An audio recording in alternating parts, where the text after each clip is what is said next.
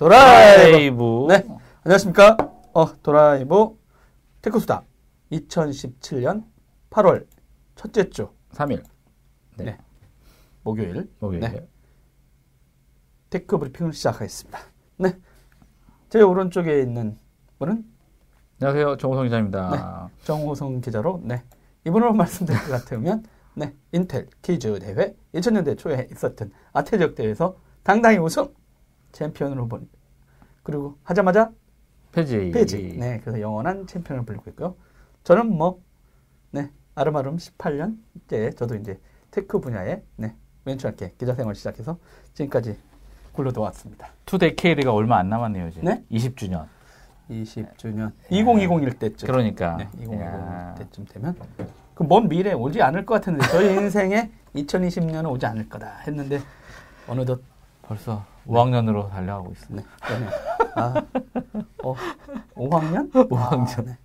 형님이 먼저 도달하신 다음에 저한테 그 느낌 알려주세요. 네, 알겠습니다. 그러면 첫 번째 소식을 전해보도록 하겠습니다. 네. 아, 이게 돌풍이죠. 돌풍. 카카오뱅크. 네, 카카오뱅크가 7월 28일경에 네네네네. 출범했고요.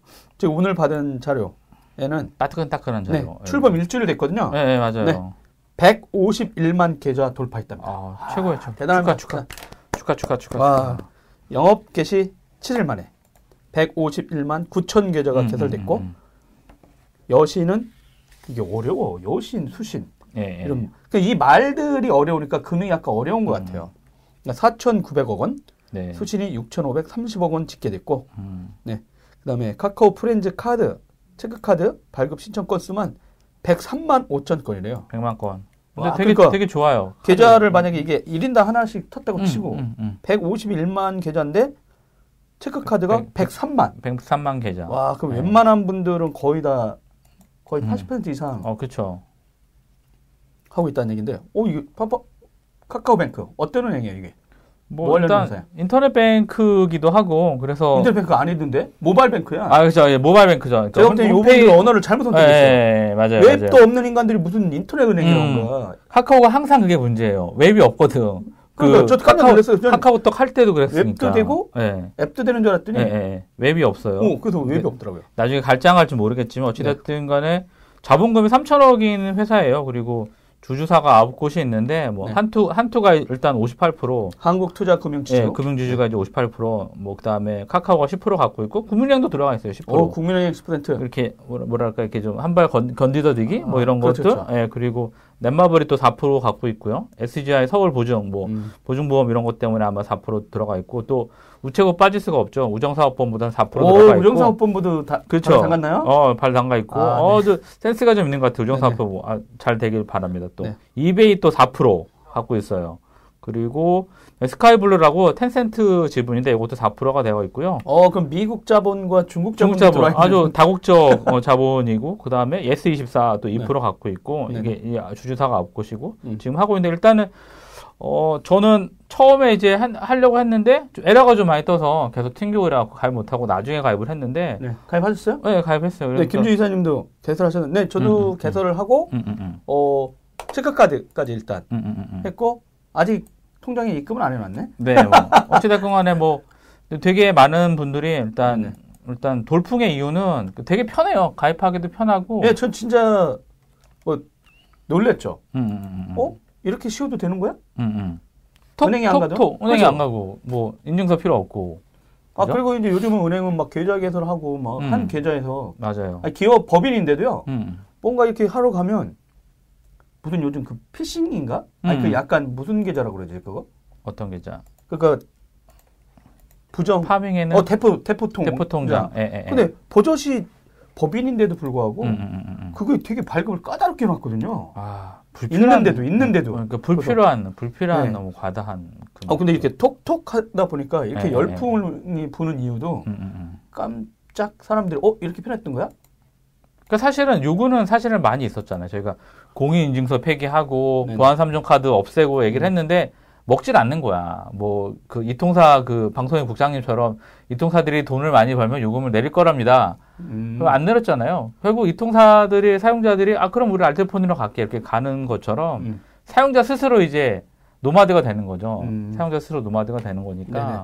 그리고 진짜 그 이것도 되게 간단했어요. 그러니까 보통 이제 요 은행을 보고 제가 이제 충격 먹은 건 뭐냐면 스마트폰을 활용하다 보니까 스마트폰이 없는 사람 일단은 이걸 못 해.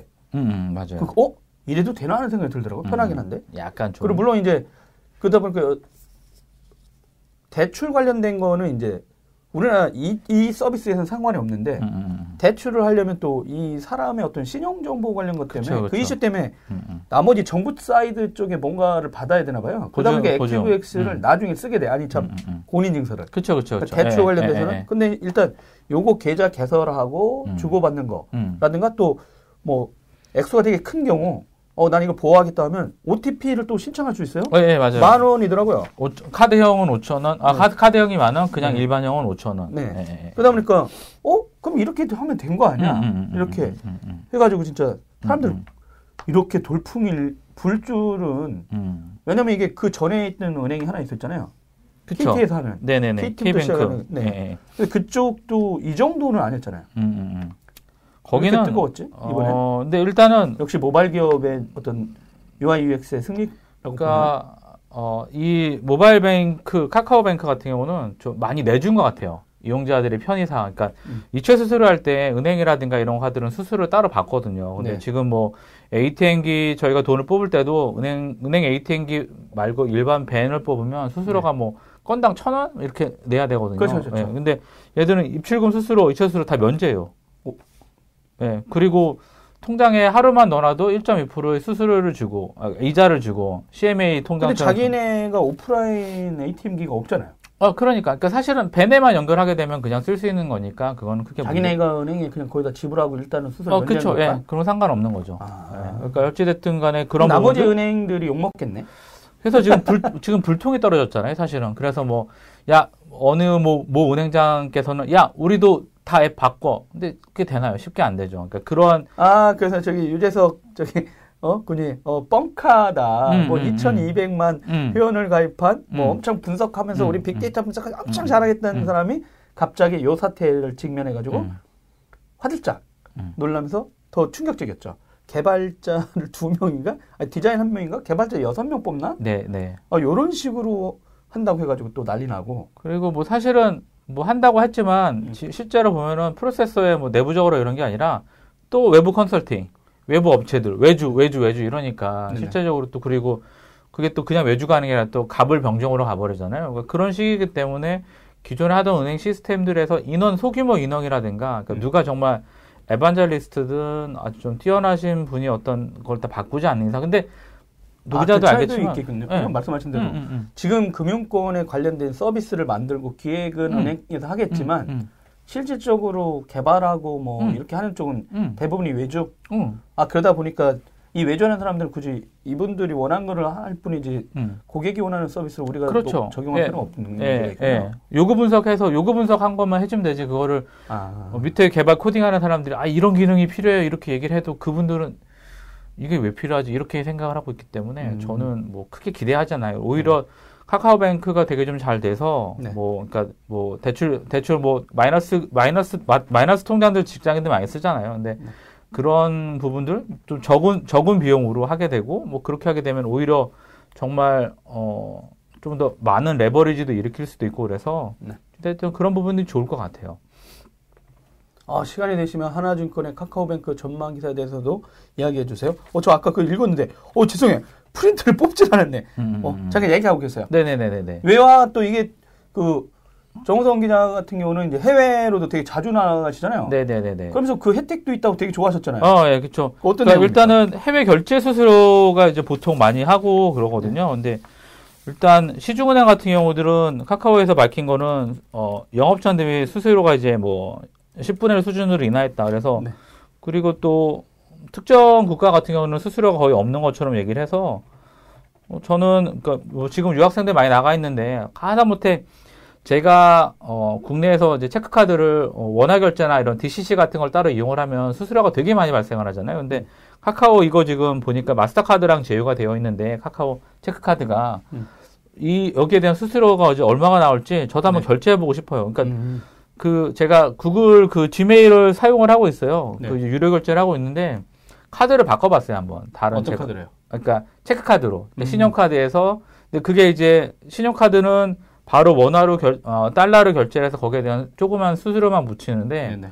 그 체크카드 결제를 하니까 그냥 2불이죠. 1.9불이죠. 네. 1.9불인데 이제 신용카드 결제하면 한 2,290원 정도 나오는데 뭐 3천 얼마가 나온 거예요. 그래서 왜 이렇게 됐냐 그랬더니 무조건 0.5불인가 5불이 추가가 된다는 거야. 그냥 신용카드로 하면요? 그러니까 체크카드 그냥 걸 쓰면 무조건 5불이니까 5,000원씩 나눠가는 네네네. 거잖아요. 아니 뭐 이거 말도 안 되는 그래서 쓰지 말아야겠네요. 상담을 하고 그 얘기도 했는데 어찌됐든 카카오뱅크의 돌풍에는 적은 수수료 그리고 적은 수수료 대출이든 어떤 송금이든 간에 그리고 기타 수수료 먼저 사실은 일반인들이 뭐 10만 원 출금하는데 내가 1,000원, 2,000원씩 수수료 내는 게 사실 아깝거든요. 네. 뭐 1,000원짜리 햄버거도 팔고 있는 입장에서 서민들 그렇죠. 입장에서는 적지 않은 거라서 아마 이제 사용자들은 편한데 네. 지금 아까 이제 김준우 이사님이 말씀하신 대로 그러다 보니까 이제 그 이제 요 분석 보고서들이 나오고 있거든요. 그래서 이제 2일 날 8월 2일 한화투자증권 김소혜 연구원이 카카오뱅크로 의미 있는 수익을 기대하기는 어려울 거다. 당분간 3년 정도. 왜냐하면 카카오뱅크는 예대 마진 지금 이제 정 기자님께서 말씀하신 네네. 수수료 수익 네네. 이런 축소시켰고 네네. 대규모 초기 마케팅 비용 지불로 3년 내 손익분기점을 넘기 어렵다. 이렇게 말했습니다. 저는 좀 다른 생각을 갖고 있어요. 3년이라고 얘기하는데 네네. 예대 마진이 은행처럼 높진 않아요. 근데 네네. 그 예대 마진이 네. 아마 카카오톡 지금 한 150만 똑같죠. 지금 그 군함도인가요? 500만 돌파했잖아요. 뭐 그런 것처럼 카카오뱅크가 네. 만약에 1,000만 명 정도 된다 그러면 네. 뭐 아까 얘기한 2,000만 명 이렇게 얘기를 하고 있잖아요. 은행들이 그러니까 그런 그 허수들을 제공하고 이런 것도 빼게 된다 그러면. 네.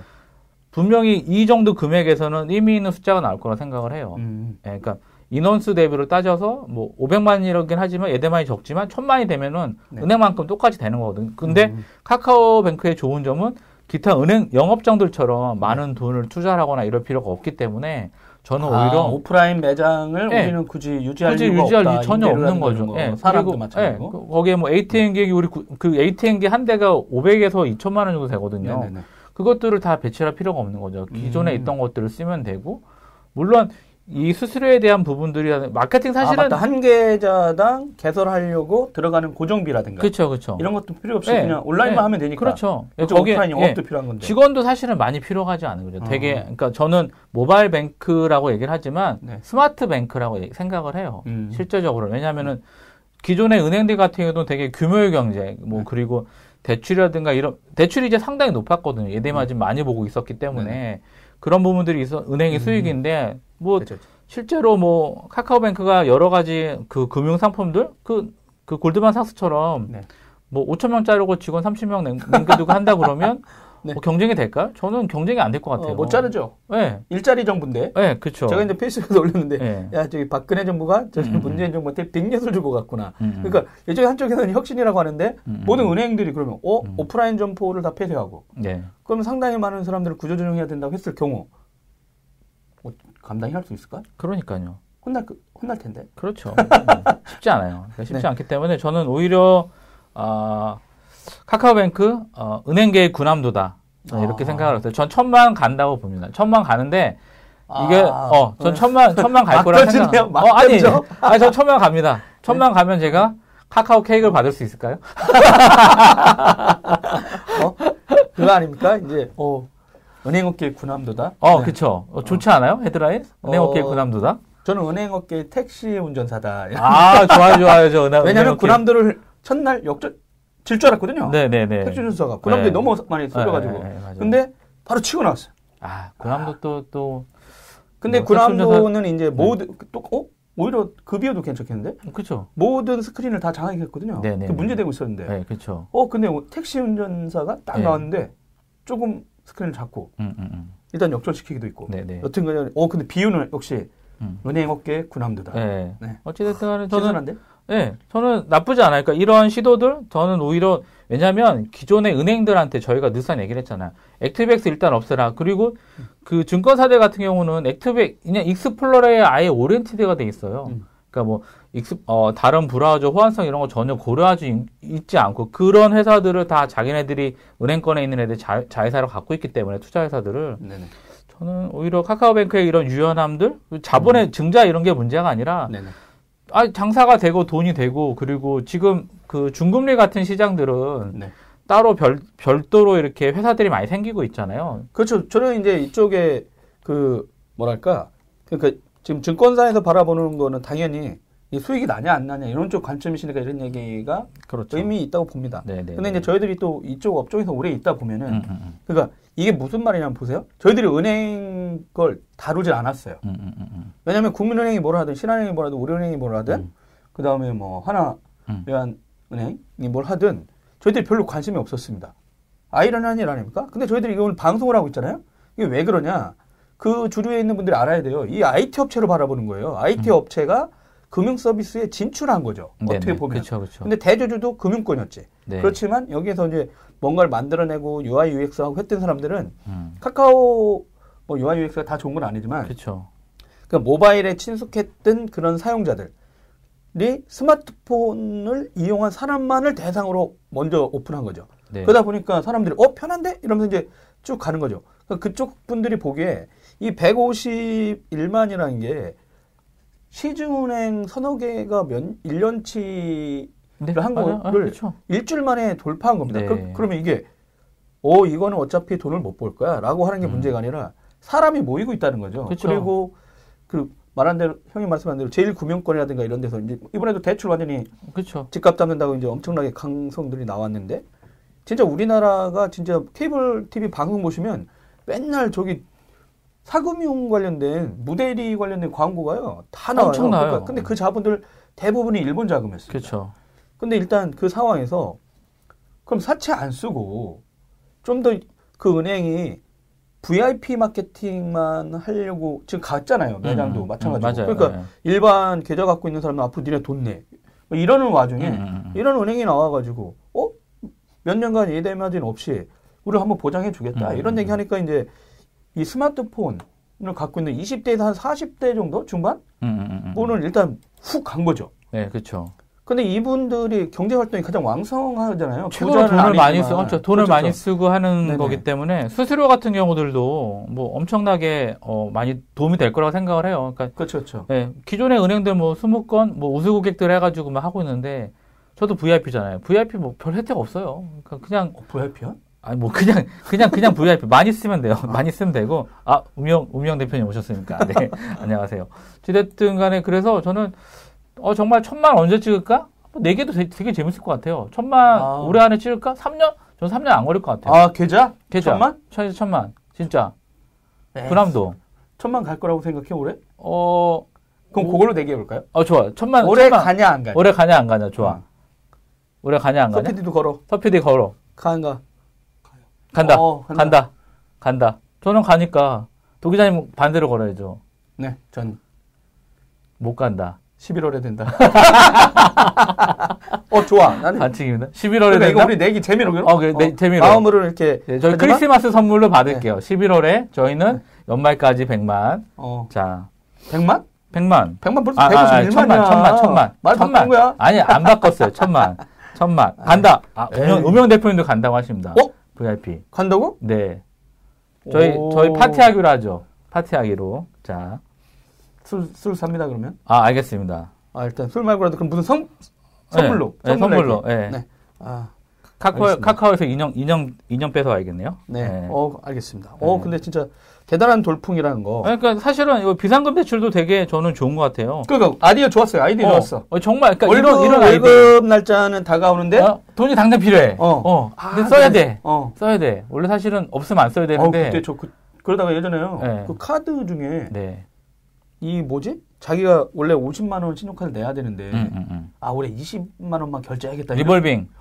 리볼빙. 여러분, 저는 그 리볼빙이 사채인 줄 몰랐어요. 사채죠. 28%. 몰랐어요. 근데 좋은데? 라고 했다가 갚아도 줄어들지 않더라고. 이자에 계속 늘어나서. 봤더니 아니요. 그러니까 11월까지 500만이요? 알겠습니다. 500만. 술 세기 내기 하니까 바로 그런 거 없어. 낙장 불입에 간다. 그걸로 됐습니다. 네, 오병 우명 대표님은 인원이 500이에요. 대표님 아니야. 마이크로소프트, 한국 마이크로소프트의 전문님이십니다. 네네. 전문님께서는 이제 그 500만. 도 기자님, 저희는 1000만 얘기했잖아요. 그러니까 1000만? 안 된다. 어떻게? 우명 전문님은 11월까지는 500만. 저는 1000만, 1000만 11월. 그럼 되잖아. 아니, 그러니까? 난 1000만이 안 된다고 얘기한다니까? 그러니까 아까 11월까지 뭐 한다고 그러면? 아니, 그러니까 고온 얘기를 하는 거지. 12월까지 1000만. 1000만. 나는 안 된다, 일단. 된다, 안 된다, 얘기야. 어쨌든 2대1이야. 그러면 일단 술은 사는 거고, 가는 선물까지? 걸로 하시죠. 옵션으로? 네. 오케이. 네. 크리스마스 선물까지. 서피드 반칙. 뭐야? 네? 자기가 계좌를 1000만 개를 만들겠다. 1인당 계좌 몇 개 만드는지 몰랐어. 이것도 물어봐야겠네, 나중에? 복수 계좌 다 계좌 수 제한은 없어요, 사실은. 그러네. 네, 계좌 수 제한. 뭐야, 그러면 안 될 줄 알면 기업 들어오면 끝납니다. 기업도 마켓 같은 거. 아니죠. 그렇지. 어저께 저게 이제 법인이 지금 안 돼요. 그러니까. 근데 법인을 안 돼 가지고 그래서 이제 그 김준영 아저씨 있거든요. 그 양반이 맨 마지막에 딱 했는데 안 됐대. 그래서 우씨 해 놓고 써 놨더라고 페이스북에. 그래서 내가 아니 플랫폼 전문가가 왜 이래? 그러니까 이 사람은 뭐냐면 아니 그래서 지금 아직 UI, UX가 좀 뛰어나다고 하는데 또 한편으로는, 이거 너무 이상한 UI도 있다. 그러면, 진작에 법인 대상으로는 아직 안 됩니다라고 노출해도 됐는데, 이런 개고생해가지고 딱 갔더니, 안 됐다. 이러면서 이제 막 항의를 했더라고요. 그렇죠. 말씀한 대로 법인 하나, 이제 법인 계좌가 들어오기 시작하면. 대박이죠. 이커머스 하나 들어오면 됩니다. 그냥 논하는 거야. 그래서 이베이? 옥션? 이베이 옥션? 예스24도 주주예요. 그러니까요. 예스24. 그러니까 자기네 입장에서 보면 이런 쪽으로 유도할 수도 있겠군요. 플랫폼 그냥 같이 해서 카카오뱅크에 카카오페이나 이런 걸로 그냥 묻어버리면 그냥 한 큐에 끝나는 거죠. 일단 전자상거래 업체 중에 주주로 들어왔던 거 상당히 의미가 있군요. 그럼요. 결제 시스템 안에다 붙여버릴 수 있으니까. 결제 시스템에는 자기네께 그냥 들어가고 그리고 걔들은 기존에 지금 쓰려면 기존에 은행권을 써야 되니까 그러니까 가령 결제 같은 경우도 카드 수수료에서 2주 걸리잖아요. 내 통장에 들어오는데 얘들은 들어온 게 하루 만에 결제가 되니까 바로바로 쏴줄 수도 있고 좀 선순환적인 그런 좀 장점이 있는 것 같아요. 새로운 모델을 이렇게 더존요? 더존은 주주가 아닙니다. 네, 더존은 없습니다. 아까 말씀드리면 다시 한번 알려드릴까요? 네. 지금 주주하고 지분이 어떻게 되냐면요. 주주사가 9곳입니다. 한국투자금융지주 58%, 그다음에 카카오가 10%, 국민은행이 10%, 이 문제가 많은 회사 넷마블이 4%, SGI 서울보증이 4%. 우정사업본부가 4%, 그 다음에 이베이가 4%, 스카이블루라고 봤더니 이제 텐센트예요. 중국 4%, 그 다음에 S24 2% 이렇게 되어 있습니다. 주주가 9곳이고 자본금은 3천억 원, 소재지는 분당 판교, 임직원 이게 더 핵심이에요. 이 전체 여러분 인원이 몇 명일까요? 지금 이 돌풍을 하고 있는데 퀴즈 이거 맞춰봐요 여러분. 네? 맞추면 제가 아메리카노 쏜다. 기프티콘? 네. 에이, 케이크도? 케이크는 제가 쓰겠습니다. 네, 자. 검색해도 좋습니다. 여러분, 카카오뱅크의 임직원은 대략 몇 명일까요? 10초 안에 줄까? 10초는 좀. 1번은 주죠. 검색할 시간을 드려야 네. 땡네. 더 높여보세요. 이사님 높아. 전문님 높습니다. 전문님 높습니다. 감사합니다. 국민은행 기본수를 한번 찾아봐야지. 여러분 잠깐만요. 2014년도 기준이에요. 정규직이 2만 명이고 계약직이 946명. 2만 명. 합계로 2만 명이에요. 2014년 기준이에요. 어찌됐든. 2017년인데 3년 전 거를 갖고 있으면. 그래도 2만 명이에요. 구조조정 특별히 많이 안 했기 때문에. 대략 2만여 명? 오. 2만여 명인데 얘네가 이제 2만여 명에 3. 얘기할 뻔했어. 큰일 날 뻔했어. 유란성님. 네, 맞췄어. 유란성 맞췄어. 야, 유란성. 유란성님 축하드립니다. 300명. 김지훈님 늦었어요. 김지훈사님이 늦었어. 저기, 이따 방송이 끝나면 저희들. 기프티콘을. 메시지를 주셔야 돼요. 연락처. 연락처를 주시면 기프티콘 날라가겠습니다. 유란성 부장님. 아싸. 저는 그래서 여러분 우리나라 ERP 선두주자 영림원 ERP. 그다음에 클라우드는 어디? 마이크로소프트. 여튼 300명입니다. 그러면 이제 아까 하던 얘기를 마저 해보죠. 인원수를 따지면요, 국민은행이 아까 말한 대로 2014년 기준으로 대략 2만 400명. 그게 정직원. 그다음에 계약직 하는 분들이 좀 있었어요. 근데 이 문제 근데 아까 말씀대로 이 회사는 지금 300명입니다. 그러니까 지금 이 분석하는 분들 입장에서 보면 예대 마진이나 이런 걸 생각할 수도 있죠. 이걸 줄이고 나니까 3년 후에는 이 회사가 과연 뭐 3년까지는 돈을 못 벌 거다 이런 것도 있는데 2만 명대 300명의 싸움으로 인건비, 봐도 이게 진짜. 그리고 이분들은 그 뭐가 있냐면 지금 저는 이제 약간 우려하는 게 하나 있어요. 왜냐면 여기 돌풍을 불기 시작하잖아요. 그럼 제가 요 사건 아닌 사건이 돼버렸잖아요. 네네. 여기서 문제, 그러니까 제가 느꼈던 건 뭐냐면, 되게 재미난 현상이 발생하네? 이런데 그게 뭐냐면, 그 은행, 금융이라든가 통신, 그 다음에 전력, 이런 거 보통 보편적 서비스라고 불려왔던 거예요. 그러니까 우리의 상관없이 어떤 상황이든지 이걸 다 받아야 돼. 받을 수 있어야 되는 거죠. 그러니까 집에 전화를 놓게 해달라고 신청하면 받아야 되잖아요. 근데 보십시오. 카카오뱅크부터 K뱅크 같은 이런 최근에 나온, 그러니까 제가 볼 때 모바일 뱅크예요. 인터넷 뱅크가 아직 아닌 거죠. 네네. 앱으로 시작되고 있으니까. 그렇죠. 근데 이 사람들은 스마트폰이 없는 사람들한테는 개설조차 하지 않아도 돼요. 그 뭐냐면 만약 국민은행이 무슨 앱을 만들었는데 스마트폰 없는 사람들은 쓰지 마세요. 이랬어 봐요. 그럼 무슨 일이 벌어질 것 같아요, 여러분? 융단 폭격 당합니다. 융단 폭격. 차별한다고. 네네네. 근데 보편적 서비스로 불렸던, 그러니까 그렇게 인식되었던 금융 서비스의 한 파트가 완전히 차별을 선언하고 만들어 놨는데 사람들이 열광하고 있는 거예요. 네네. 그러니까 되게 독특한 구조예요. 그리고 또 하나는 액티브X가 뭐 공인인증서도 없고 했는데 제가 원했던 거는 그 액티브X나 공인인증서가 없는 아니면 공인인증서를 어떻게 웹 형태로 그분들이 받거든. 그러니까 그냥 브라우저 상에서요.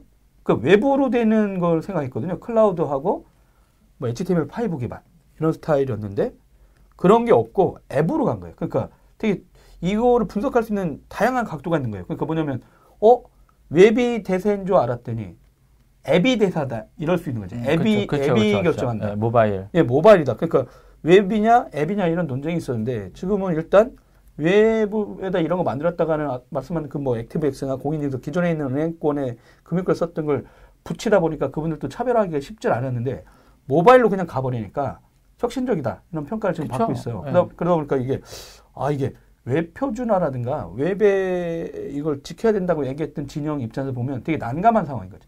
바보된 거죠 사실은. 네. 네. 그리고 또 하나는 우려스러운 사항 중에 이제 보안 관련된 거예요. 이제 어떻게 그것도 나중에 향후에 이제 전문 기자들이라든가 저희도 취재해 보겠지만, 스마트폰에 안드로이드 폰 사용자들 경우 모르고 막 이상한 앱 받고 깔았다 쳐요. 그랬다가 이 계좌들이 털릴 경우 만약에 그러면 또 기다렸다는 듯이 지금 이제 이쪽 숨지기고 있는 진영이 있을 거 아니야. 보안도.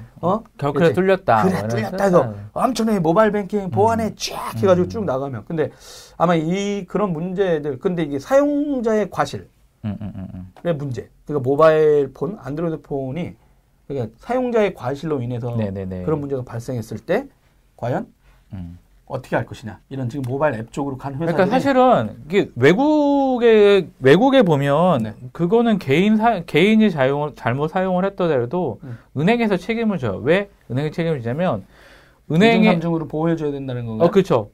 최종 소비자가 가장 약자이기 때문에 약자를 가장 보호해야 되는 거고 은행들은 그 사건 사고에 대해서 보험을 들어 놓거든요, 따로. 자기네도 보험금만 지급을 해 주면 되는데 우리나라는 이상하게 그런 거 좋다, 대손 충당금을 처리를 안 해놓고, 소비자한테 책임을 전가시키거든요. 그렇죠. 근데 외국의 은행 같은 경우도 보안사고 나면 자기네들이 다 막았다고 했지만, 얘가 어떻게든 뚫려가지고, 인증서가 복사해서 나갔든 어찌됐든, 얘가 협박을 당해서 털렸든 간에, 걔는 그냥 범죄에 당한 거기 때문에, 최종 소비자는 잘못이 없다라고 그런 판결이 있거든요. 네. 그러니까 우리나라도 이제 그런 식으로 바뀌게 되는 어떤 하나의 선례가 됐으면 좋겠고요. 그리고, 카카오톡 돈이 나중에 없을 거라 얘기를 하는데 이건 한 큐 해결이 돼요. 상장하면 끝나요. 빨리 상장하면? 네, 상장하면 끝나요. 이게 왜냐하면 지금 3,000억이잖아요. 네. 만약에 오늘 말씀하셨지만 부동산 특이자금 중시를 끌어올리기로 했잖아요. 네. 1년, 2년 안에 카카오뱅크가 1,000만 명 달성을 하고 빨리 투자자금 한다고 하면 여기 지금 한투가 지금 60% 정도 돼서 1,800억인데. 증시 올리면 이거 그냥 정말 장난 아닙니다. 서로 살려고? 네, 서로 살려고요. 여기에 뭐 주주 되실 생각도 있는 거예요?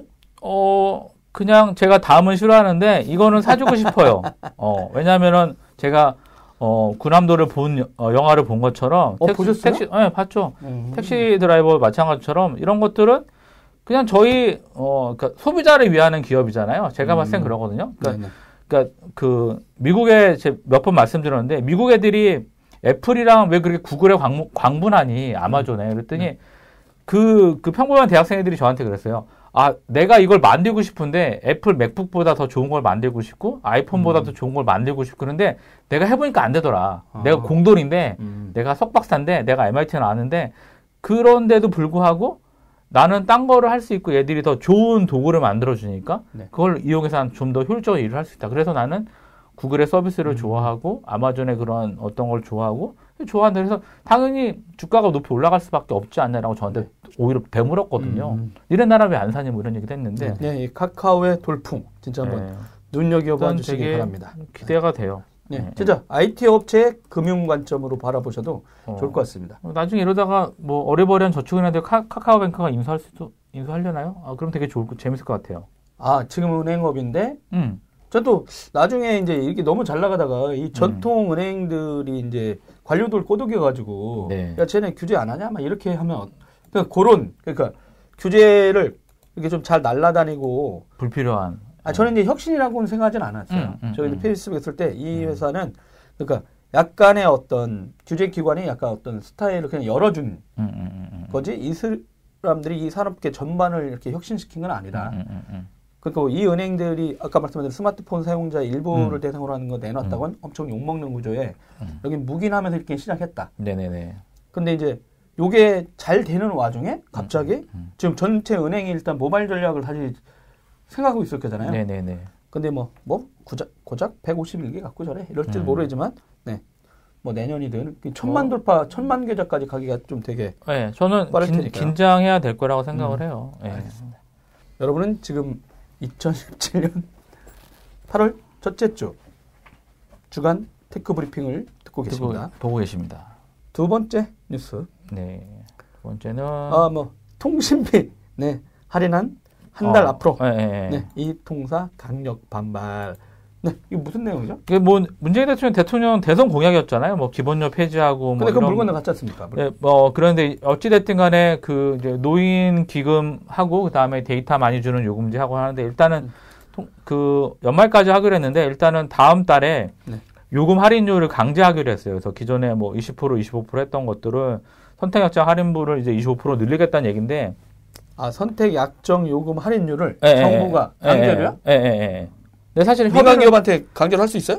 요금제는 허락을 받으니까. 그리고 그 전에도 이제 15% 됐던 거를 20% 했죠. SKT한테만 일단 허가인데. 근데 어쨌든 다 짜고 하니까. 어쨌든. 담합인데 그건? 그러게요. 그러니까 일단 SKT한테만 해라 이런 거잖아. 그렇죠. 예. 아, 그럼 또 이쪽도 고객을 뺏기지 않기 위해서는 따라가야 되는군요. 정부는 그냥 나머지 이동통제 두 군데한테 말 안 해도 되겠네. 아, 내가 언제 니네들 거를 얘기했니? 그러니까 한 명만 허가 거부권이 SKT 요금에 대해서만 관여했다. 이렇게 해도 피해가 되게 행정조치거든요. 행정조치인데 이제 이 통사들은 우리 이익이 떨어진다. 이제 요금제 등 그래서 못하고 있다는 얘기를 하는 부분이고요. 그래서 요금 할인하는 부분에 대해서 보상책을 내놔야 되는 거 아니야? 이런 얘기를 하고 있는 거예요. 그래서 정부 입장에서는 니네들 무슨 헛소리 하고 있냐? 니들 예전에 이제 그 15%에서 20% 할 때도 보조금을 오히려 덜 쌌어요. 단통법 때문에 무슨 얘기인지 아시죠? 그래서 진짜 난 이 통신사들도 그럼 최소한 아니 단통법이 만들어져서 얻은 이득 올 때는 아무 말 안 했잖아요. 아, 그렇죠. 예.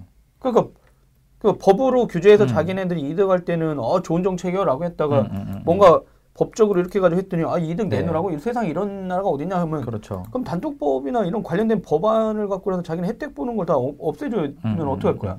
자기는 그렇게도 이득 다 챙기고. 그러게요.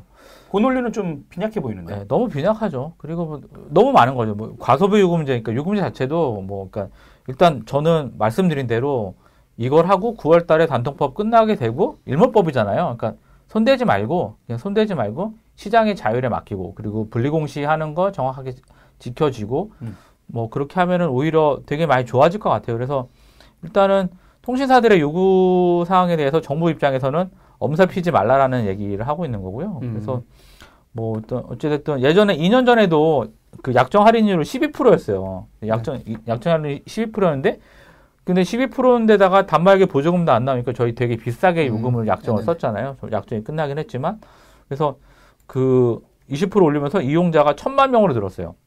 그러니까 12%에서 20% 올리면서 100만 명 얼마 정도 되는 거예요. 그 이용자가 1000만 명이 늘었거든요. 근데 네네. 통신사 매출이 줄지 않았어요. 네, 뭐 그리고 그 어찌됐든 할인율을 12% 20% 올랐어도 네, 매출이 안 줄었다는 거죠. 아. 그러니까 엄청난 거고 근데 이제 오히려 거기에 대한 반대적인 분석은 할인율이 올라가서 매출이 주는 것보다 네. 단말기 보조금을 뭐 단말기들이 워낙 보조금 쓰는 단말기들이 한정이 되어 있고 네. 기존에 쓰던 것들도 안 썼고 저희 그랬잖아요. 그 단말기 보조금 8조인데요. 광고비가 6조, 4조 정도 되니까. 아, 마케팅 비용? 네, 네. 5천억 뭐 5천억에서 1조 정도 되는 상황이라 그러면 크게 지장이 없다. 자기네 순이익은 지장이 없다. 그렇죠. 지금 그 말씀하셨죠. 아, 그렇죠. 그러니까 너무 전체 매출은 줄어들지 모르겠지만 지금 이동통신사가 뭐 영업이익이 됐든 뭐 순이익 같은 거 얼마든지 자기네 탄력적으로 운영할 수 있는 게 많이 있기 때문에 엄살 떨지 마라. 그렇죠. 그리고 사실은 지금 되게 또 난리예요. 왜 난리냐면 네. 이제 8월달, 9월달에 이제 아이폰 새로 이제 신형 발표도 되고 단말기도 새로 발표가 되기도 네네. 하고 단통법 끝나고 이러면서 이제 이 통사들이 이제 약정 끝날 할인폰들을 이제 알뜰폰이 되게 좋은데 네. 아, 한 가지 정정할게요. 저희가 네네. 제가 맨날 KT 깠잖아요. 네. 아, 죄송합니다. KT 깠는데 SKT에서 KT 알뜰폰을 옮겼어요. CJ 헬로 모바일 제가 옮겼어요. 요금제를요? 네, 무제한 요금제인데 33,000원밖에 안 하더라고요. 그래서 어차피 제 단말기는 멀쩡한 게 너무 많아가지고 일단 바꿨는데 네. 속도가 SK보다 훨씬 빠르다고 한 30%. 제가 그때 말씀드렸잖아요. 네. SKT에 쓰는 고객분들은 한 번도 이쪽으로 옮긴 적이 없어가지고 네. 옛날 생각해가지고 맞아요. SKT만 잘 나가는 줄 착각하는 거야. 네. 그러니까 아이폰 나왔을 때 진짜 서비스가 KT가 좀 아이고 이런. 약간 좀 못 따라가서 그렇지. 네네네. 진짜 인프라는 열심히 잘 깔아놨거든요. 네. 빵빵해요. 도라이브도 예전에 그거 KT LTE 폰으로 했거든요. 그래서 SKT로 했으면 바로 속도 전환을 잘 못했을 거야. 제가 지하철 많이 타고 다니잖아요. 네. 지하철에서도 제가 깜짝 놀란 속도를 경험을 했어요. 거의 한 150메가? 오, 뭐야, 집에 쓰는 광량보다 더 빨리 나오네, 이러면서. 사람 없을 때 탄 거 아니야? 아니요, 사람 많을 때. 출근길인데? 지하철 메인. 아니, 지하철 메인, 사당역, 진짜요. 그래갖고 제가 깜짝 놀랐어요. KT 감사합니다. 네. 강원도에서도 5G 기대할게요. 네, 어찌됐든 간에. KT는 이렇게 해놓고서 잘 못해. 홍보를 못하고. 서비스 만족도, 그것 네. 때문에 또 싫어했잖아요. 아, 그쵸. 아, 근데 서비스 만족도는 뭐, 알뜰폰은 사실은 정말 말도 안 돼요. 뭐, 전화기도 연결도 안 되고. 아, 근데 제가 궁금한 거 여쭤볼게요. 그 SK텔레콤 유영상 전략기획 부문장께서 이분이 이제 2분기 실적 발표 후에 지난해 컨퍼런스 콜에서 이제 정부 관련된 얘기를 하면서 법적인 네. 대응뿐만 아니라 네. 단말기 지급 자급제 네. 등 제도 개선 추진 등 모든 가능성을 열어놓고 검토하고 있다. 이랬는데 단말기 자급제 얘기 자주 나왔던 내용이긴 한데 이게 뭐예요? 단말기 이제 원래는 지금 이 통사에서 가장 큰 문제는 뭐냐면 원래는 해외 같은 경우들은 유심을 따로 사고 유심도 말이 많죠. 유심 8,000원 만 원짜리 8,800원짜리 받고 있는데 유심은 그냥 공짜로 줘도 되는 거예요, 사실은. 외국에서는 그냥 공짜로 주죠. 유심 비용을 따로 안 받고 서비스 품목으로 줄 수 있는 상황이기도 하는데 우리는 유심도 팔고 있다? 유심 팔고 그다음에 단말기를 또 파는 거죠. 단말기 팔고 요금제 같이 팔아요. 이걸 유통사가 다 여기서 발생하는 이익을 다 가져가잖아요. 유심 판매하고 단말기 판매 이익금 그리고 거기에 이통사에 대한 이동통신 요금 이게 영업률이 한 30% 되거든요. 예, 요금에 대한 그러니까 어마어마한 거예요. 근데 여기 이제 자급제를 한다는 게 뭐예요? 자급제는 이제 단말기가 필요한 사람, 그러니까 이 통사에서 자기네가 같이 팔았잖아요. 요금이랑 결합을 해서. 네. 그게, 근데 지금도 자급제 비슷하게 쓰고 있어요. 왜냐면은 뭐 프리스미나 이런 데 가서 저희가 단말기를 따로 사고. 아, 자급제라는 게 내가 단말을 선택하고 통신사가 안 파는 거예요, 이제? 그쵸, 그쵸. 원래 못 팔게 해야 되는 거죠. 그러면 이제 SK나 KT나 LG 플러스가 그냥 알뜰폰이 하는 게 아니라 이동통신 서비스 내가 그냥 매장에 가서 그렇죠. 삼성전자 폰이나 LG전자 폰 뭐 아무거나 사는 걸 선택 뭐 쌍폰, 공짜폰 있으면 그냥 공짜로 이거 쓰시면 돼요. 이렇게 하면 그거 사면 되는 거니까. 그걸 사 가지고 개통하러만 가는 거예요? 개통도 이제 그쵸. 유심만 그냥 유심을 사서, 이제 사서 그냥 꼽으면 바로 통화를 할 수 있는. 그러면 이제 앞으로 그것까지도 검토하겠다 이 말은 원래는 좋은 제도를 할 리가 없잖아 통신사가. 그냥 여러 가지 안 중에 네. 빅딜인 거죠. 이건 할 테니 건드리지 말아라. 근데 똑같은 거예요. 사실은 단말기 유통이 하도 꼬여 있으니 이 그쵸. 문제에 더 이상 그럼 이동통신은 네. 손을 띄겠다. 네, 네. 그럼 앞으로 단말기 업체들, 근데 삼성전자라든가 LG전자라든가 네, 니네가 직접 알아서, 네, 그렇죠. 삼성 서비스 센터, 삼성 대리점이랑 이런 데서 팔겠다고 하는 얘기인데, 네. 근데 이것도 사실은 되게 좀 웃긴 게. 네. 실제로 유통은 이통사에서 하지 않아요. SK 같은 경우 SK 네트워크에서 하고 있고, 그 다음에 KT도 KT MMS 이런 데들도 있고, 네네. 또, 알뜰폰 사업자도 이런 게 있거든요. 그러니까, 거기에. 자회사들. 그러니까 자회사들이 자회사들이나 계열사들이 유통을 하는데, 니네가 이익을 안 가져가지면 얘네들이 SK 네트워크에서 엄청난 수천억의 이익을 갖고 가고 있는데, 무슨 말도 안 되는 소리 하는 거죠. 그러니까. 근데 어찌됐든 그렇게 되면 전체적인 요금은 떨어지는 거죠. 그러니까 저 같은 경우, 그러니까 저 요금제만 보더라도 제가 SKT에서 3호 요금제를 쓰고 있었어요. 네네. 근데 약정이 끝났는데 그냥 쓰고 있었죠. 근데 저는 한 달에 데이터를 550메가밖에 못 받아가지고 SK 쓰는 그 무제한 쓰는 분한테 1기가씩 제가 이제 달라고 해서 받아 썼죠. 2.5기가인데 모자라서 또 리필도 해서 쓰고. 네? 아니 왜요? 무슨 500메가만 해놓고 남들한테 구글한 거예요? 예. 왜 인생 그렇게 상을지? 아니 뭐 남으니까 남는 거 봤는데 뭐가 부족해요. 그래서 근데 제가 약정 할인을 받고 있었어요. 20%. 근데 3호 요금제니까 37,000원? 근데 알뜰폰에서 33,000원에 무제한, 부가세 포함해 33,000원에 무제한 요금제를 주니까 내가 이걸 왜 있어야 되지 이런 생각이 들더라고요. 전화기도 멀쩡하고 그래 가지고. 그 생각해 보니까 제가 예전에 스마트폰으로 막 방송하는 것 때문에 10기가씩 쓰고 있었거든요. 네, 그쵸. 애그 쓰고 방송도 안 하고 그래서 스튜디오에서 하고 있어가지고 저도 참 KT한테 막 돈을 주고 있었네. 네, 그래서 말 나온 김에 한번 요금제 다시 한번 조정을 해야겠네. 네, 그리고 알뜰폰이 비싼 게 아니라 고객 지원 알뜰폰이 뭐 지금 잠깐 그런 기사들이 있어요. 뭐 이제 이통삼사로 가고 있다라고 얘기를 하고 있는데 알뜰폰에서 이통삼사로 그러니까 뭐 번호 이동하잖아요. 번호 이동하는 게 이통삼사가 더 많다라고 얘기를 하는데 그렇게 될 수밖에 없는 게 이통삼사에서 프리미엄 폰들 그러니까 뭐 갤럭시 노트5 FE라든가 아이폰 6 같은 경우들을 공짜 폰으로 풀고 있어요. 공짜 폰으로 풀고 있는데 누가 안 가겠어요. 네네. 단말기 공짜로 주는데 그래서 저는 근데 이제 어르신들 같은 경우들은 알뜰폰에 보면은 뭐 그냥 정말 영원에 2시간 통화할 수 있는 그런 폰들도 있거든요. 요금제가. 자식놈들한테 그 학생들한테 알뜰폰으로 유도했다가 애들이 아빠 SKT죠. 그 애들은 청소년들은 약간 그런 곤조인 녀석들을 설득이 불가능하더라고요. 근데 전혀 모르는데 그게.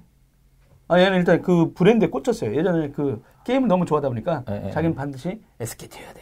이런 게 있어. 그러니까 SKT라고 하는 게 저희 이거 보시면 저 KT라고 떠 있잖아요. 네, 이거 어차피 알뜰폰인데 SKT인지 내가 번호 이동을 해도 SKT인지 KT인지 애들은 알 수가 없다라는 거죠. 알뜰폰인데. 아버님이 요금 내주시는데 무슨 상관이 있겠어요? 아니요. 걔가 내요. 그래요? 바꿨어요. 그것도 맨날 데이터 저거 하고 있잖아요. 아니요. 가족 결합으로 안 하고 있었네. 네. 어쨌든 간에. 통신사가 달라. 네, 어쨌든 알뜰폰 되게 유용한 것 같고 그리고 알뜰폰의 전도사는 독일의 김성철 편집장이죠. 그렇죠. 근데 저는 사실은 가고 싶었는데 알뜰폰 못 갔던 이유가 깜짝 놀랐네요. 그럼 SKT를 버린 거 이번에? 28년 만에 버렸어요. 진짜 충격적인데 혜택이 엄청 많잖아요, SKT. 없어요. 없어요? 그러니까 혜택이라는 게 엄청 많잖아요, 오래 쓴 분들. 아니, 없어요. 결합 할인하고 50% 할인인데 그러니까 내가 쓸 수 있는 데이터 요금제에서 그냥 옮기는 게 더 나아요. 근데 28년의 혜택. 네. 그냥 별거 없어요. 예. 이미 없습니다. 예. 처음으로 그럼 탈출해 본 거예요? 예, 처음으로. 형님 웬일이지? 무슨 일이 있는지 한번 이따 방송 끝나고 물어봐야겠네요. 네. 그냥 싫었어요. 그냥 싫은 거죠. 예. 이런 고객이 SKT 많아서 SKT가 잘 되는 것 같아요. 옮길 생각이 없어. 예. 그러니까 28년 만에 옮겼대. 대단합니다, 대단해. 890만 정도가 지금 약정 할인 못 받고 있거든요. 그런 혜택이 있는 줄 몰라. 그러니까 제가 그 방통위랑 미래부 예전 미래부 얘기했던 게 왜 사용자들이 약정 할인이 내 대상인지 114에 전화를 해서 확인을 해서 감면을 받고 시스템에 넣어주면 되는데 바로. 네, 그거 그냥 한 번에 전산으로 땡겨가지고 다 할인해주면 일괄적으로 해주면 되잖아요. 방송통신위원회 위원장하고 이제 처음으로 네네. 다 5명의 상임위원이 다 구성이 됐죠. 네, 네. 그분들이 좀 그렇게 강제하게 하면 되는 거 아닐까요? 그러니까요. 아니 사실은 감독 규제 기관을 제대로 안 한 거 아니야. 그럼요. 자연스럽게 넣어라. 왜 국민들한테 꼭 전화해가지고 하게 하니 시스템에 넣어. 이렇게 하면 되는 거냐. 그러니까 일을 제대로 안 한 거죠. 예전 미래부에서도 그렇고 방통위에서도 그렇고. 그러니까 방통위 정책들도 그 지금 뭐 번호 이동 막 예전에 막 해서 시장 교란 이래가지고 보조금 때문에 뭐 KT에서 이때 쏘면 80만 원 뭐 그럼 LG에서 얼마 써? 이렇게 돌았잖아요. 그러니까 그거 가지고 이 통사들이 이거 이래갖고 못 쓰겠어. 그래갖고 뭐 위약금제도 만들고 6개월 안에 다시 못 한다고 하고 결합할인해서 할인한다고 할인해 주니까 이거 그냥 불법이라고 얘기를 해버리고 이 통사들은 그러니까 돈을 벌고 있는데 얘들만 돈을 모아준 거죠. 근데 진짜 말 나온 김에 방송통신위원회 그 상임위원 5명 중에 통신 전문가 1명도 없다고 얘기 나왔는데 네, 없어요. 방송 쪽이에요. 그러니까 좀 되게 저는 좀 우려가 돼요. 그래서 기대도 사실은 별로 안 하고 오히려 과기정통부에서 좀 제대로 정책을 했으면 좋겠는데 거기도 뭐 물갈이 별로 안 됐더라고. 예, 어쨌든 어쨌든 그래서 어쨌든 일단은 저는 그 아까 얘기한 대로 그 미래부 국장님이 이런 얘기를 하셨잖아요. 이동통신사들이 돈을 벌면 많이 벌면 요금을 내려줄 거다. 제가 옮긴 이유는 그거예요. 예전에 그런 얘기를 한 게 있었어요. 이런 그런 말도 안 되는 얘기를 하지 말고 뉘앙스가 아니라 인터뷰 그렇게 하셨어요. 그래서 근데 그 얘기가 지난 지가 5년이 지났음에도 불구하고 이통사들은 요금을 내리진 않고 있고 그냥 내가 옮기자 그냥 그런 생각이 관료가 기업표만 들어선. 안 된다는 얘기가 있는데 기업을 싫어하는 게 아니라 4기관 통신사가 허가해주면 많은 것들이 해결될 거라 생각을 하는데 저는 그렇게 하지 않아요. 왜냐하면 4기관 통신사가 들어오더라도 이 고단에도 망할 텐데? 네. 망을 어떻게 할 거냐인 거지. 저는 오히려 뭐냐면 정통모야에서 이런 데서 주파수만 팔지를 말고 거기에 자기 지분이 들어가야 돼요. 왜 똑같은 거죠? 원가 분석이라든가 요금 분석, 니네 얼마 내나, 망 투자 비용이 얼마인지 모르잖아요. 점검을 할 수가 없어요. 근데 얘네가 지분을 갖고 있으면 보세요. 이동통신, SKT, KT, LG 알뜰폰 업체도 되게 많아요. 수십 개요. 걔들이 쓰는 망 대가가 뭐냐면 지금 이 약정 요금제 알뜰폰 업체들이 왜 망하지 않고 있냐면 자기네들 계산하는 비용의 10분의 1만을 주는 거예요. 근데 더 낮출 수 있거든. 망 비용. 망 공공성이랑도 좀 관련이 있는데 어찌됐건 간에 저는 4기간 통신망 기대하지 않아요. 어찌됐든 SKT, KT 똑같이 LG망을 갖다 쓴 거라고 하면 삼성한테 주면 어떨까? 독과점이에요. 안 돼요. 왜? 독과점이죠. 삼성이 다 갖고 갈 수는 없잖아요. 반도체 열심히 하면 좋겠어요. LG도 하는데? 어디요? LG전자도 LG U 플러스 해가지고 했잖아. 삼성은 그냥 그러니까 갤럭시도 만드는데. 삼성이 굳이 할 필요 없잖아요. SK랑 해서 단말기 많이 팔았으면 됐지. 근데 저기 반도체 시장에 들어왔잖아. 어찌됐건 어쨌든 너무 욕심이 강한 거죠. 이번 주 쉬는 줄 알았습니다. 근데 방송 시간 이제 1시간 된 거 맞나요? 오늘은 심층 논의하는 컨셉 이거 봐요. 주제 2개만 다뤘네요. 야, 너 자주 와. 왜 안 오니? 고정 게스트로 와야 되는데. 보라쇼 막걸리 콜. 요즘 저기 도라이브 하고 다니더라고요. 그렇죠. 드라이브. 바람 났어. 저희 브랜드가 도라이브다 보니까 판교통신의 부활을 꿈꾸며 전부라기다. 댓글 말고 글로 얘기해 주세요. 근데 이게 법적으로 소송을 한다는 식으로 법적 대응하겠다고 이게 정권 쪽에 이렇게 강력하게 나오는 건 뭘까요? 목리죠. 아니 그러니까 좀 보통 이런 때는 좀 너무 한 거 아닙니까? 이러면서 일단 다각도로 검토해보고 한번 하겠습니다. 근데 좀 쉽진 않아요. 이렇게 피해갈 수도 있을 텐데, 주주들한테, 정부한테 이런 행정명령에 대해서, 법적으로도 대응하는 것도 검토하고 있다. 막 이런 식으로 얘기한 거잖아요. 그러면 또 우리나라 관료라든가, 이거 정권 초기인데, 아니, 이 양반들 이제 해보자는 거야. 이러면은, SKT는 정부가 해보자는 거야 라고 하면은 이 기업은 거의 내수기업. 물론 이제 SK 하이닉스 때문에 그 내수기업이라는 이미지를 벗어나려고 그냥 노력하다가 신의 한 수로 지금 SK 하이닉스 인수해가지고 이제 수출기업이 됐는데 지금 저기 기름 관련된 파트라든가 이런 쪽에 여전히 규제 관련돼서 정부가 움직이기 시작하면 야 SKT 안 되겠는데 이러면 제가 이게 아무리 컨퍼런스 콜이었는데 왜 정부 초기에 이런 대립각을 세울까? 약간은 이해되진 않았어요. 일단 어찌됐든 한 가지는 확실히 그러니까 어찌됐든 뭐냐면 계속 이제 정부부터 계속 얘기 나오고 있고 일단은 일몰면 끝이다 그렇게 생각해요. 아 그렇죠. 9월에 배수해지는 치고 있는 거고 저는 어찌됐든 간에. 가장 한 가지 확실한 건 분명히 소비자한테 도움이 된다는 거죠. 기업이 적극적으로 반대를 하고 있기 때문에 이동통신 이용자들한테는 정말 좋은 정책이 될 거다라고 생각을 하고 있는 거예요. 아 기업이 반발할 정도면? 이 정도로 국민들한테 좋을 거다. 그렇죠. 네, 절대적으로 민간 좋은 기업을 거예요. 그렇게 찍어 눌러가지고 꼭 찍어 누르는 게 아니라 사실은 살 빼주는 거죠. 비만이에요, 이 통사들. 비만이에요. 좀 다이어트 할 때도 됐어요. 이 통사들이 그렇게 돈을 벌어서 어떤 사회공헌 활동이라든가 이런 부분에 대해서 100억 이상 쓴 회사가 저는 없는 걸로 알고 있어요. 네. 맞다. SK통신그룹 관련된 인원수도 거의 2천여 명 정도 될 거요? 최고죠. 네. 근데 KT는 10만 명. 그렇죠. 네. 근데 1등인데 고용 창출은 이제 그런 식으로 얘기하면 그렇죠. 네. 지됐든 되게 효율적인 집단인 건 맞아요. SKT가 되게 잘하고 있는데. 네. 어찌됐든 좀 이제 좀 나누자. 그러니까 좀 이렇게 좀 나눠야 될 필요가 있지 않나요? 거죠. 너무 어떤 부의 어떤 나 노소영 씨한테 나눠주는 거 아닙니까? 너무 너무 막 나갔네요. 관장님 우리 노소영 관장님 너무 착하십니다. 너무 착하시기 때문에 잘 마무리됐으면 좋겠어요. 네, 알겠습니다. 이동통신 요금 하여간 계속 핫한데. 네. 운명의 한 달? 운명의 한 달, 8월달 지켜봐도 될 것 같아요. 수업은 해보겠습니다. 자, 그럼 세 번째 뉴스입니다. 삼성전자, SK 하이닉스, 올해 반도체 33조 원 투자. 와우, 브라보. 일단. 야, 대단합니다. 엄청난 거죠. 엄청나더라고요. 2분기 실적도 나왔는데, 진짜. 정말 영업이익률. 반도체가 진짜. 먹어 살린 것 같아요. 정말 대박인 것 같고. 네. 하이닉스도 그렇고 어찌됐든 반도체 기업들 되게 잘 되는 것 같아서 정말 좋은 것 같아요. 또 중국의 추격도 있는데 진짜 SK가 하이닉스를 인수한 건 진짜 신의 한 수 같아요.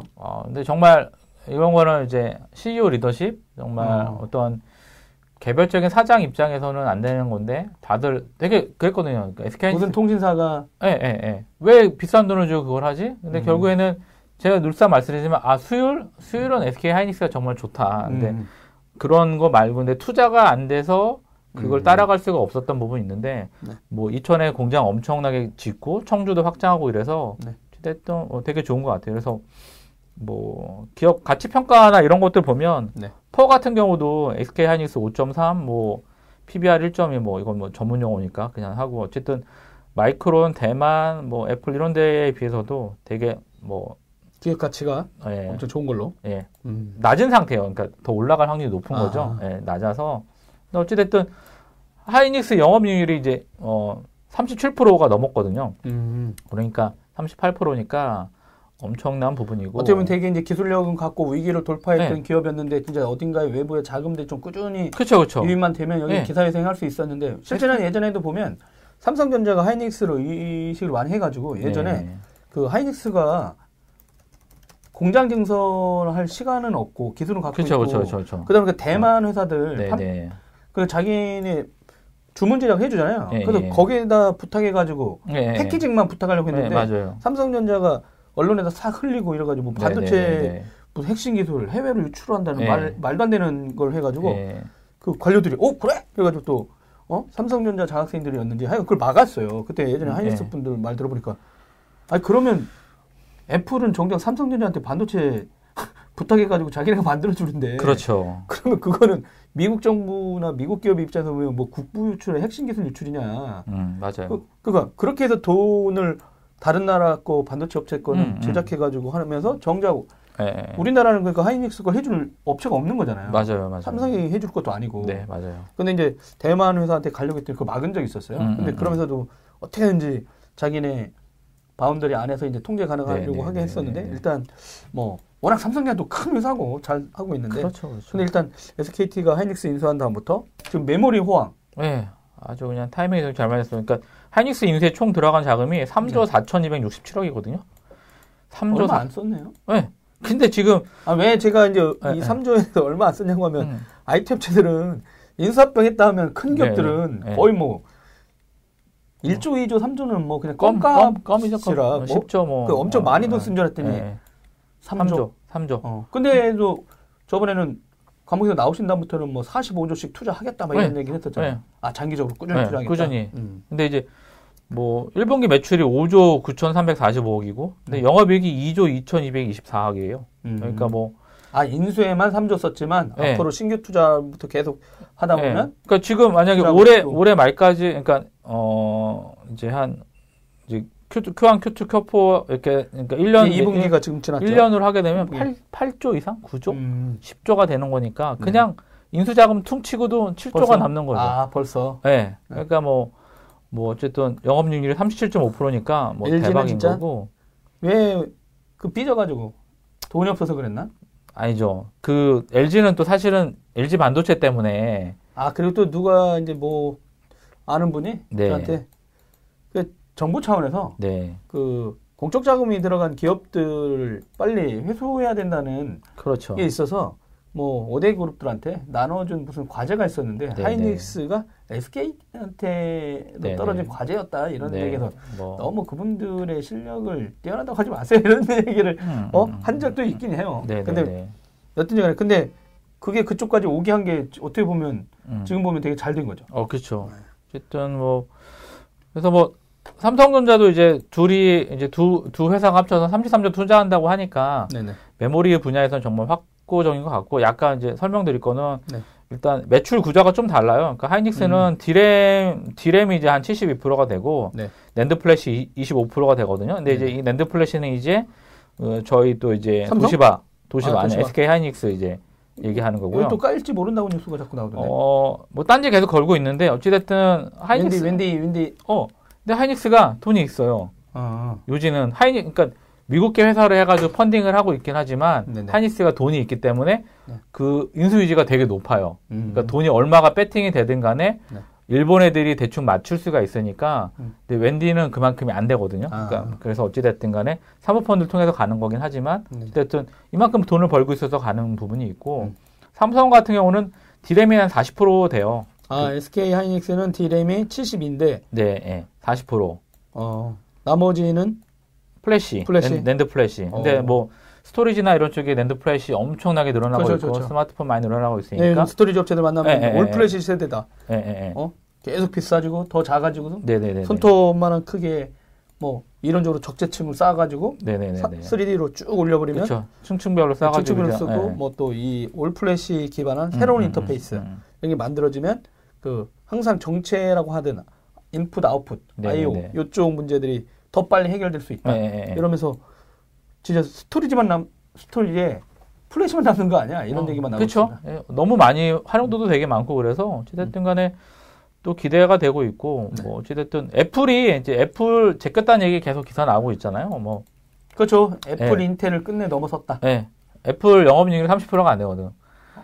그 높은데도 30%가 안 되니까 뭐 어찌됐든 간에 되게 의미가 있고 뭐 대단한 회사 같아요. 그리고 하이닉스가 지금 현금 유동화 자산이 10조 정도 돼요. 그냥 현금 쓸 수 있는 게 그러니까 도시바에서 2조 4조를 그냥 현금으로 퉁 쳐도 크게 자기네 플로우 상에 아니 애플은 쌓아놓은 돈만 2,600억 달러인가. 그러니까 200 몇 조 거의 300조를 갖고 있다는데 그 사람들이 차라리 도시바를 사지.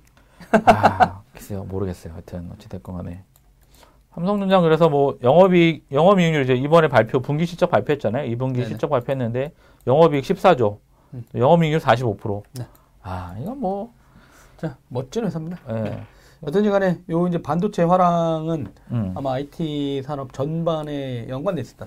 되게 빠른 속도, 그다음에 개인용 기기들이 좀 더 고급화되고 또 빨라지다 보니까 거기에 이제 들어가는 플래시 메모리 용량도 점점 커지고.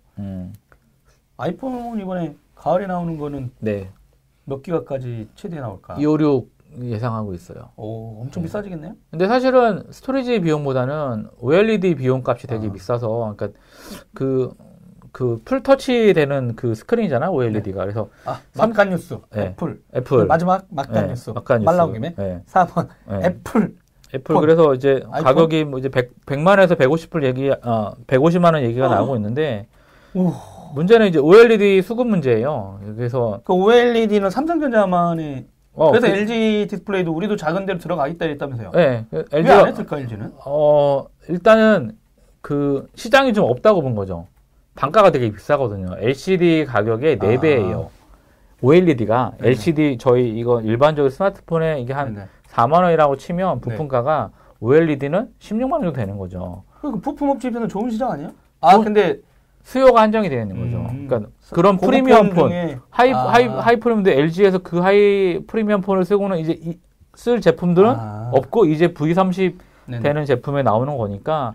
그래서 걔네를 위해서 증설하기도 뭐하고 네, 계속 그러니까 그 시장에 캐파가 안 나오는데 근데 어찌됐든 고객사가 없는 상황에서 LG는 투자를 했어요. 그래가지고 대표님이 LG 디스플레이 이제 사장님이 바뀌면서 고민하다가 중대형 이제 TV 인치들이 65인치 이상은 좋은데 네. 수요가 이게 핫스팟종까지는 떨어지지 않았거든요. 핫스팟이라는 게 이제 매출이 늘어나면서 인치수가 떨어지면서 확 이제 붐업이 일어났는데 여전히 300만 원 그 해외 직구 가격으로 한 3,000불 정도에 되어 있는 상황인 거고 네네. 일반적으로 모니터 많이 테레비 많이 구입하는 분들은 100만 원대에 65인치 LCD 제품들을 4K 되는 걸 사고 있었기 때문에 저 와사비 망고.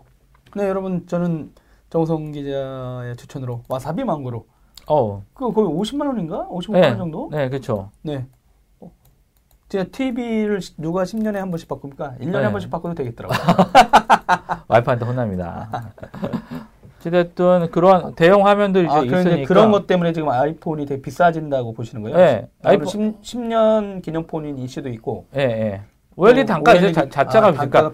OLED 이제 저는 이제 걱정되는 게 뭐냐면 좋아요. 어떻게 떨어뜨려? 네. OLED 이제 뭐 아이폰은 생폰이 맛이지 이러면서 그냥 쓰시는 분들이 있는데 액정 대부분 정말 많이 깨지거든요. 근데 OLED는 삼성 거면 오죽하겠어요. 그렇죠. OLED는 유리죠, 유리. 그냥 도자기이기 때문에. OLED인데 이제 그게 깨지게 되면 수리비가 애플에서 정식 수리비가 55만 원 정도 나올 거라고 예상을 해요. 수리비가요? 수리비가. 와우. 애플은 수압이잖아요. 그렇기 때문에 그래서 이제 LG랑 이제 같이 공급을 하기로 이제 결정이 된 건데 세컨더리로 이제 LG가 들어가는데 저는 좀 걱정이 돼요. 그리고 왜 문제가 있냐면 보험사들이 지불하는 보험료 금액이 85만 원이 맥스예요. 네. 거기서 이제 자기 부담금이 30%에서 25%거든요. 네. 이거를 어떻게 해야 되나? 그리고 사실은 또 그때 되면 이제 되게 도난이 많아질 것 같아요. 아이폰, 150만 원 그냥 해서. 하고 싶어서? 그냥 또 사실은 노트북 들고 가는 것보다는 스마트폰 가져가는 게 많고 그래서 진퇴양난인 거죠. 그래서 그런 부품 수급들이 좀 원활해지고 어떤 서드파트 이런 쪽에서 부품들이 좀 나와준다 그러면 그때 가서 좀 사는 게 어떨까 저는 개인적으로 그런 생각을 좀 갖고 있어요. 심지어 뭐 삼성에서는 뭐 플렉서블 디스플레이가 들어간 폰이 나오는 거 아니냐 이런 얘기 있었는데 여튼간에 일단 디스플레이 이슈가 새로운 폰들은 가장 핫하군요. 네네네. 뭐 소프트웨어라든가 이런 서비스는 거의 유사하니까. 네네네. 네. 이제 막간 뉴스였습니다. 아이폰이 OLED 가격만 OLED가 50만 원이 아닌데 수리비가 50만 원인데. 그렇죠. 네 잘못 썼어요 서피디가. 아니요. 다 들으시는 분들은 이해하셨을 테니까. 저는 그래서 어찌됐든 서드파티 업체들이 나와줄 것 같아요. 네. 저 센스. 수리비가 50만 원 나올 확률이 높다. 이런 거. 저는 근데 삼성이나 이런 데는 이 스마트폰 진짜 액정 좀 튼튼하게. 어저께 와이프가 자기 거 보다가 살짝 떨어뜨려 집에서 안 나와. 그랬더니 그 다음 날 내가 보니까 디스플레이 막 간 것 같은데 했더니 살짝 떨어뜨렸는데? 집 아니었는데도. 네. 자, 안타까운 일이 벌어졌습니다. 네, 그래가지고 와이프가 핸폰으로 가준 순간, 제가 아들놈 둘이 갤럭시 S4 옛날 거 쓰거든요. 쟤네들 하도 떨어뜨려서 깨지고 지금 이 손잡이 쪽에 액정이 나갔어요. 이 아래쪽에, 이 위쪽도 나가고.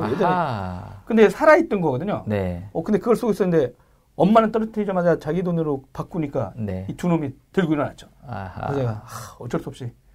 다시 또 수리? 아니요.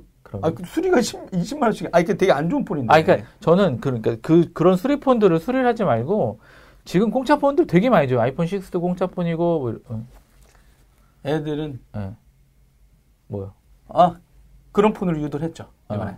그때 좋아하더라고요. 그러니까 그냥 약정을 해서 그냥 할인을 받는 게 그러니까 그게 낫더라고요. 그냥. 스마트한 소비 생활이 되는 것 같아요. 네. 저처럼 그냥 쓸데없이 고치지 말고. 저는 사실은 그 뭐라 그럴까 이게 좀 계속 왜 안 바꾸고 뭐 이런 얘기를 하세요? 네, 저는 뭐 액정 교체는 되게 쉽거든요. 근데 왜 그러냐면 사실 얘 멀쩡하잖아요. 사용자가 부주의를 떨어뜨리고 충격을 주는 거잖아요. 네. 그러니까 나이가 들어서 그런지 나이가 들어가고 있어서 그런지 몰라도 되게 좀 안타까운 마음이 있어요. 아 너도 같이 늙어가는구나. 아. 이런 동병상련 감정이 좀 있어요. 그래서 그냥 일자를 버리고 싶지 않는. 아 그러니까 저 노트5 뽑지 않습니까? 네. 네.